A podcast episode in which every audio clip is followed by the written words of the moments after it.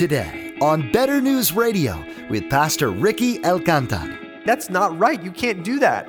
Well, biblically, though, an idol is anything that we live for and serve and we put in the place of God. In other words, it's anything. It could be it could be power, money, culture, standing, anything that we choose to take God off the throne of our lives and put this in there and love it and serve it and pursue it and treat it as if it were our God.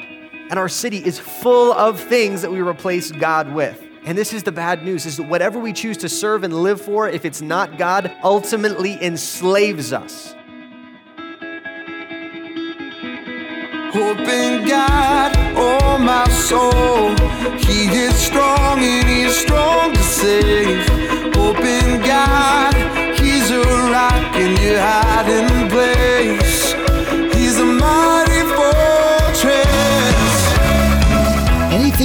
Choose that takes the Lord off of the throne of our lives is considered an idol. Many believe that they don't have an idol because they don't have a carved wooden image in their home that they worship. However, if there is a hobby, a job, a car, a person that you put before Jesus, it is an idol. The Lord comes first in our lives, or we will become enslaved by whatever we allow before Him. If it's money, for instance, then there will never be enough. You'll kill yourself working for more and more. Let's join Pastor Ricky in the book of Acts, chapter 17, verse 16, for part one of our message entitled Missionary Work in Our Own City. Well, we're going to be opening up God's Word this morning in the book of Acts, chapter 17. You know, when my mom was younger, she did missions work both in South Africa and in Israel. And so I grew up hearing stories about the missions work that she did. I grew up hearing stories about her being in South Africa where it was hot as blazes and they were drinking cups of rooibos tea and there were places with awesome names like Pretoria. And I remember as a kid, my imagination being fascinated by that and by her time in Israel, where they were being shelled at different times, right in the middle of a war zone almost, where people would be at the pool, but their Uzis wouldn't be far away. And, and just these, these amazing different worlds. And I, I thought, man, I, I can't imagine what it would be like to be there and, and to be a missionary, no less, to, to be there and trying to somehow communicate the gospel to these people in this city. And I remember thinking, man, I, I, wouldn't be able to talk to them just the way that I talk to people here in America. I mean, I'm sure they have a different culture. I, am sure they wouldn't understand if I just went up and, and gave them my little four or five point gospel presentation that I have for, I had memorized in, in Sunday school. But we don't think like that in America very much. I mean, we, we kind of assume, you know what, we, we all kind of know, we, we're all kind of on the same page, right? So we don't think we need to think like missionaries anymore. Well, once I, I heard a pastor named Tim Keller use a really helpful illustration about this. And, and he said, look, basically, looking at the study of history, a few decades ago in, the, in America, everybody kind of had a cultural understanding of, who, of, of the gospel. In other words, people kind of knew more or less who God was. People kind of knew more or less who we were in light of God, kind of knew who Jesus was. And so you'd have these really effective, large evangelistic rallies and crusades because people already knew who God was, who we were, who Christ was. They needed to be called to a response. In other words, they already had the knowledge. They needed a preacher to go up there and tell them, you need to believe this and live your life like this. And he says, in many ways, we could, it was our silver bullet. You know, having somebody go up there and call for a response would get immediate results. And this is what he said. I remember him at a conference saying this. He said, We have no silver bullets left. For us as American Christians, we have no silver bullets left. We have no quick fixes, no one size fits all programs. As America has, has multiplied in its diversity and has lost and is continuing to lose its religious trappings, its religious cultural knowledge. So, in light of this, what do we need to do? Well, I think in light of this, it means that we must all be missionaries we must think about our city and country as if we were in South Africa or in Israel. And so today, what we're going to do is we're going to listen in and watch the Apostle Paul probably one of the greatest missionaries next to Jesus who's ever lived. And we're going to watch him bring the gospel to a radically different culture than he's brought the gospel to before. And as we watch him and understand how he thinks like a missionary, I think by God's grace we can learn from him. Now, Paul did, you're probably thinking, okay, Paul did have a unique commission. You know, I'm not, I'm not thinking that we're all in the same league as the Apostle Paul, right? I mean, the Apostle Paul is playing NBA basketball, and we are like the guys that play pickup games at Album at like 10 a.m. before the good people really get there, you know, in the afternoon. I mean, at least uh, that's when I played. So I maybe I don't want to push that on you, but try to get there before the good people were there so that I didn't get embarrassed later. Paul plays in a different league, but we're playing the same game in 1 Corinthians chapter 11, he tells the Corinthian church he wants them to imitate his concern for outsiders to be saved. And he writes, Look, give no offense, just as I try to please everyone in everything I do, not seeking my own advantage, but that of many that they may be saved. And the next verse, be imitators of me as I am of Christ. In other words, he's saying, Look, this is the way I live my life. I live it in such a way that many might be saved. And I want you to imitate me in this. I don't think Paul meant for the churches he planted to just stop and plateau. I think he meant them to also be missionary churches in the cities he planted them in. So here's the big idea this morning. The main thing that we want to understand from our text this morning is that understanding the city around us should lead us to speak the gospel to the city in an understandable way. Understanding the city around us should lead us to speak the gospel in a way that people can understand. So we're going to look at this in three sections. First, that understanding the city leads us to grieve. So we're going to pick up the story in chapter 17, verse 16. Now, when Paul was waiting for them at Athens, his spirit was provoked within him as he saw that the city was full of idols. So he reasoned in the synagogue with the Jews and the devout persons and in the marketplace every day with those who happened to be there. So Paul, Paul had to flee Berea. Remember last week he was in Berea preaching the gospel. People came, kicked him out. He had to flee for his own safety, but he left Silas and Timothy to try to wrap up the work that he began. So he's waiting for them in Athens. And while he's waiting there, he gets provoked, right? You notice that word provoked? Maybe you've been provoked. He was deeply troubled. He was restlessly agitated. He couldn't sit still. In other words, this, this got to him on a, on a deep, deep level.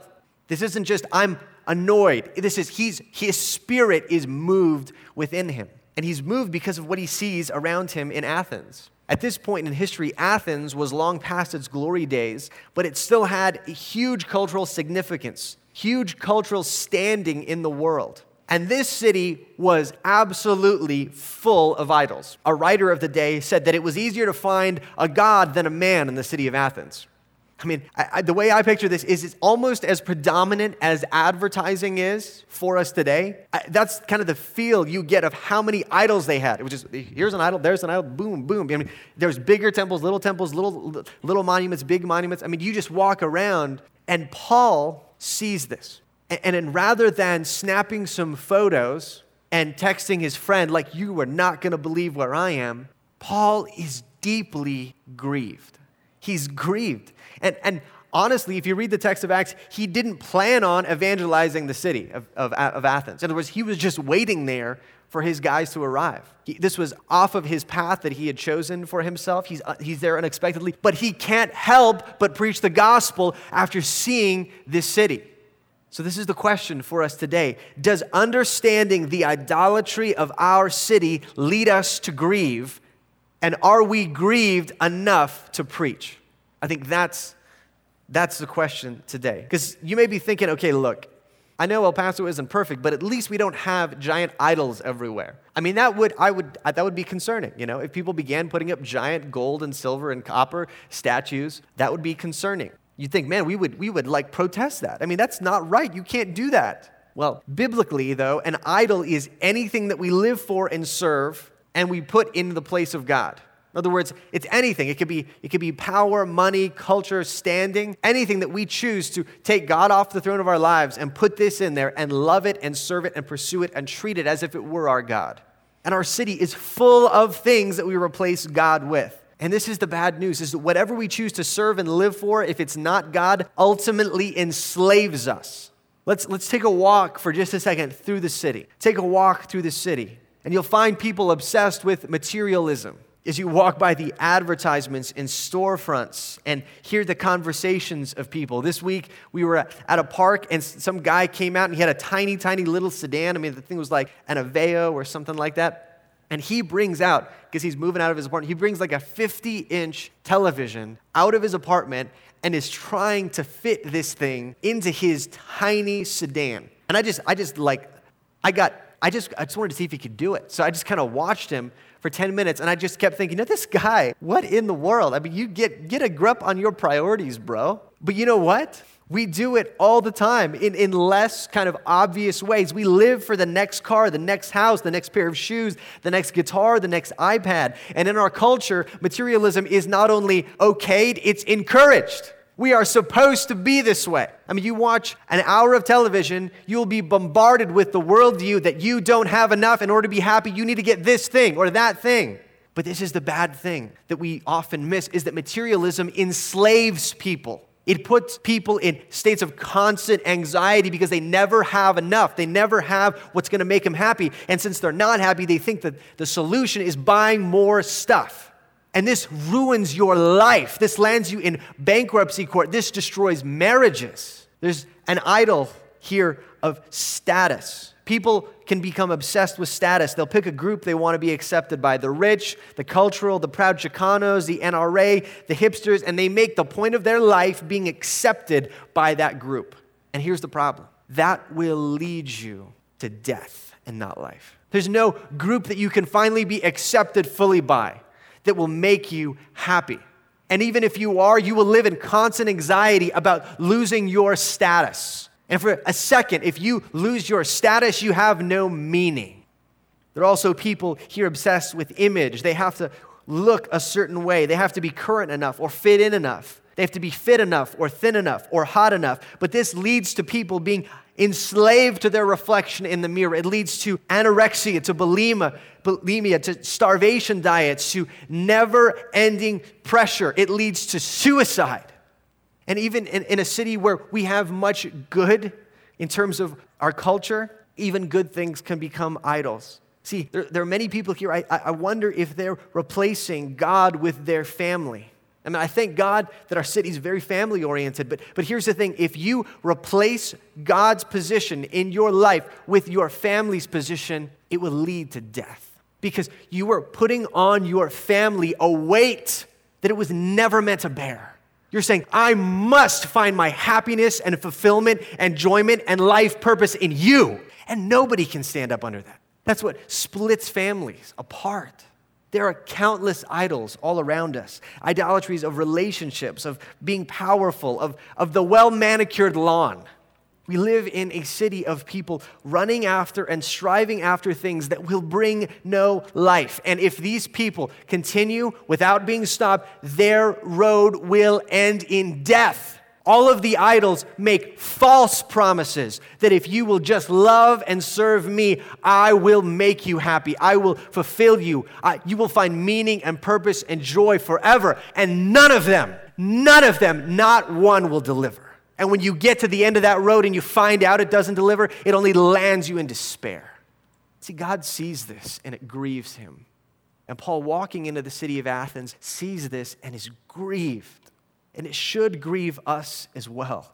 And look, if you hear you're not a Christian and you, you wonder, okay, what's the big deal about, you know, believing in Jesus? Why is everyone so obsessed with getting me to come to church and finally believe in Christ? It, friend, it's because we, we see the roads you're on and we care about you.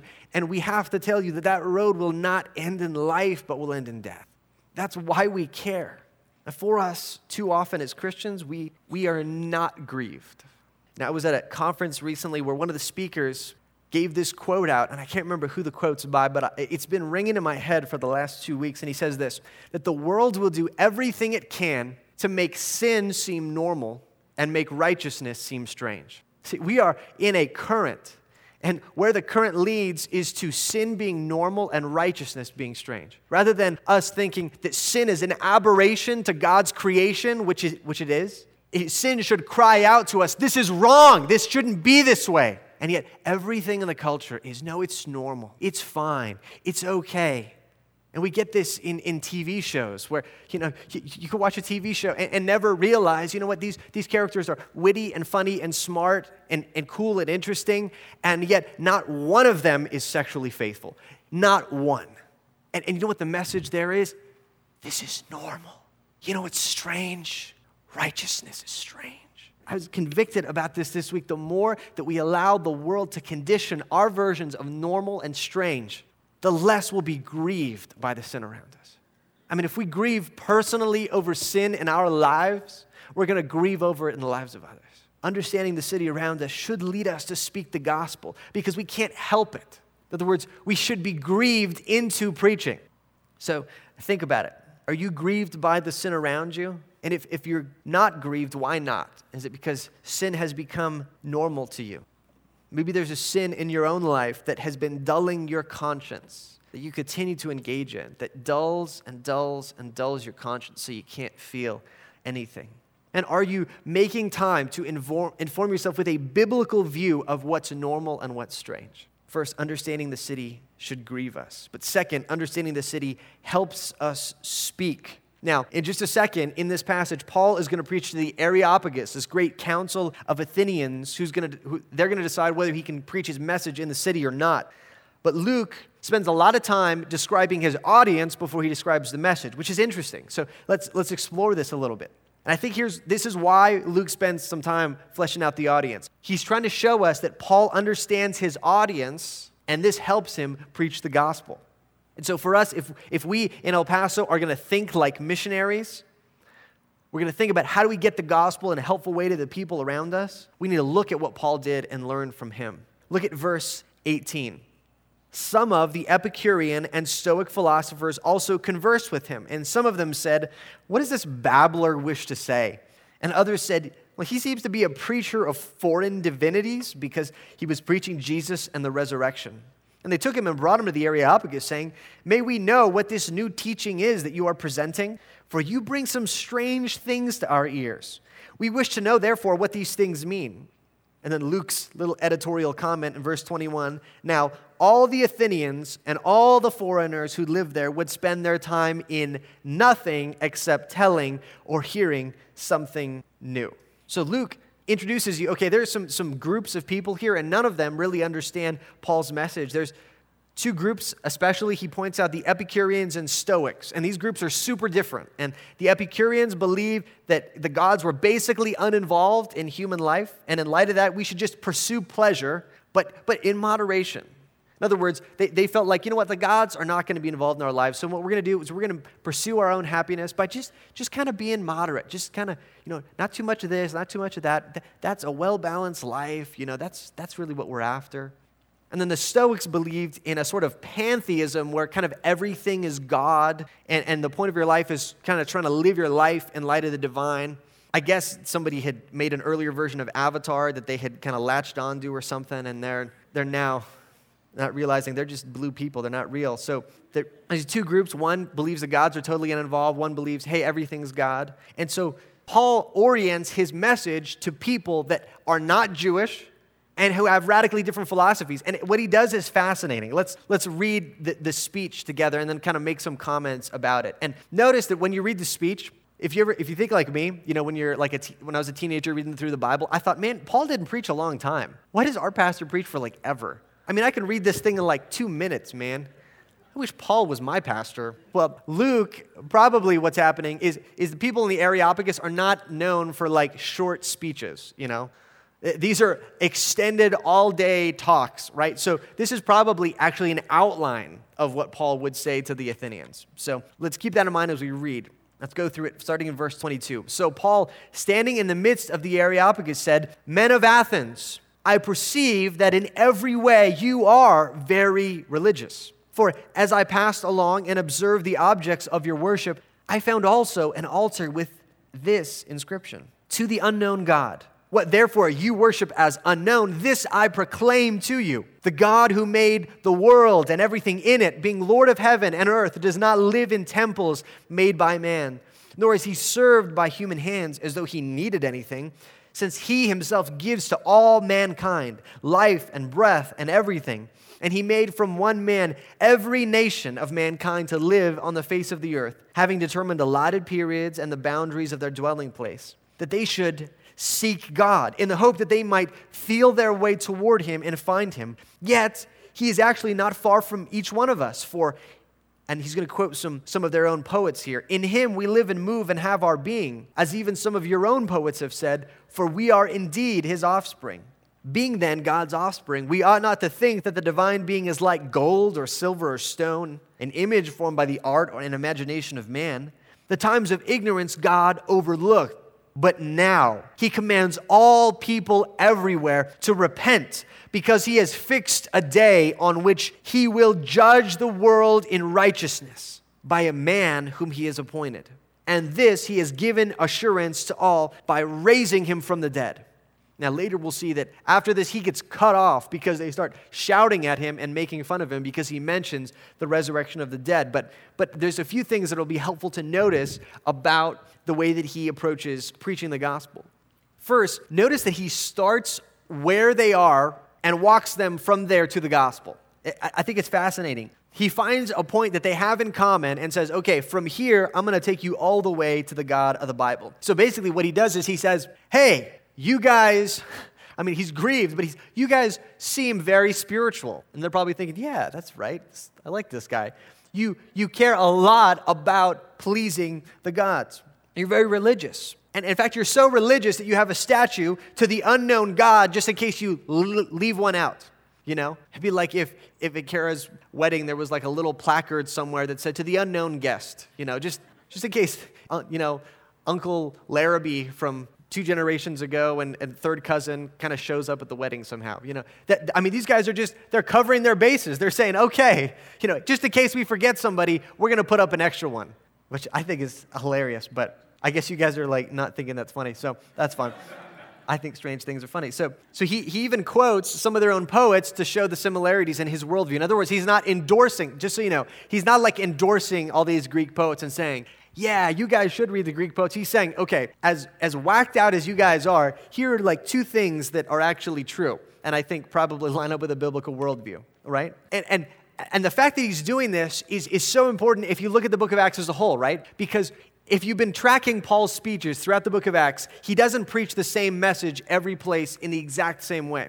For example, in, in Acts 14, he talks to a group of Gentiles, but they're peasant farmers, right? So, and, and they think, remember, he, they think that he's Zeus and, and the other guy's Hermes. So he talks to them, he knows these guys are farmers. So he speaks about God to them in terms of agriculture. Talks about the God who gives rain and ordains the seasons and stuff. He, he's trying to, he's saying, hey, I mean, you guys get this, right? Well, in Acts 13, when he speaks to the Jews in Pisidian Antioch, he goes through literally the entire history of the Old Testament, all the highlights to prove that Jesus is the Messiah. And then in Acts 26, he stands before Herod Agrippa, who's a Gentile but very familiar with the Jewish culture. And so he kind of gives him a mix of both. Jew and Gentile message. You understand some Jewish things, but here's things you wouldn't understand. He preaches differently to different audiences. Hope in God, oh my soul. He is strong and he is strong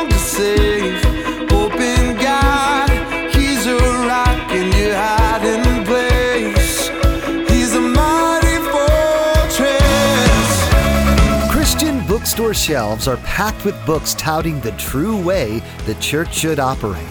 Some believe that everything should be done exactly like the first century church.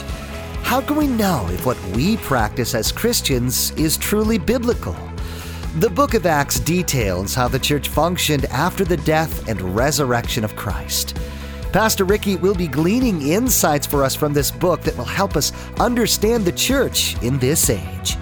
You've been listening to Better News Radio, the radio ministry of Pastor Ricky Alcantar of Cross of Grace Church in El Paso, Texas. CD copies of today's study are available when you email us at radio at betternewsradio.com. That's radio at betternewsradio.com. Today's message, as taught at Cross of Grace Church, can be downloaded from our website at betternewsradio.com. If you can't get to your computer to download or place your order, you can always call us at 915 562 7100. We'll be happy to help you. Again, that number is 915 562 7100. Perhaps today's message was exactly what you're looking for in a church. If you don't have a home church, we invite you to join us for worship Sunday mornings at 10:30 a.m.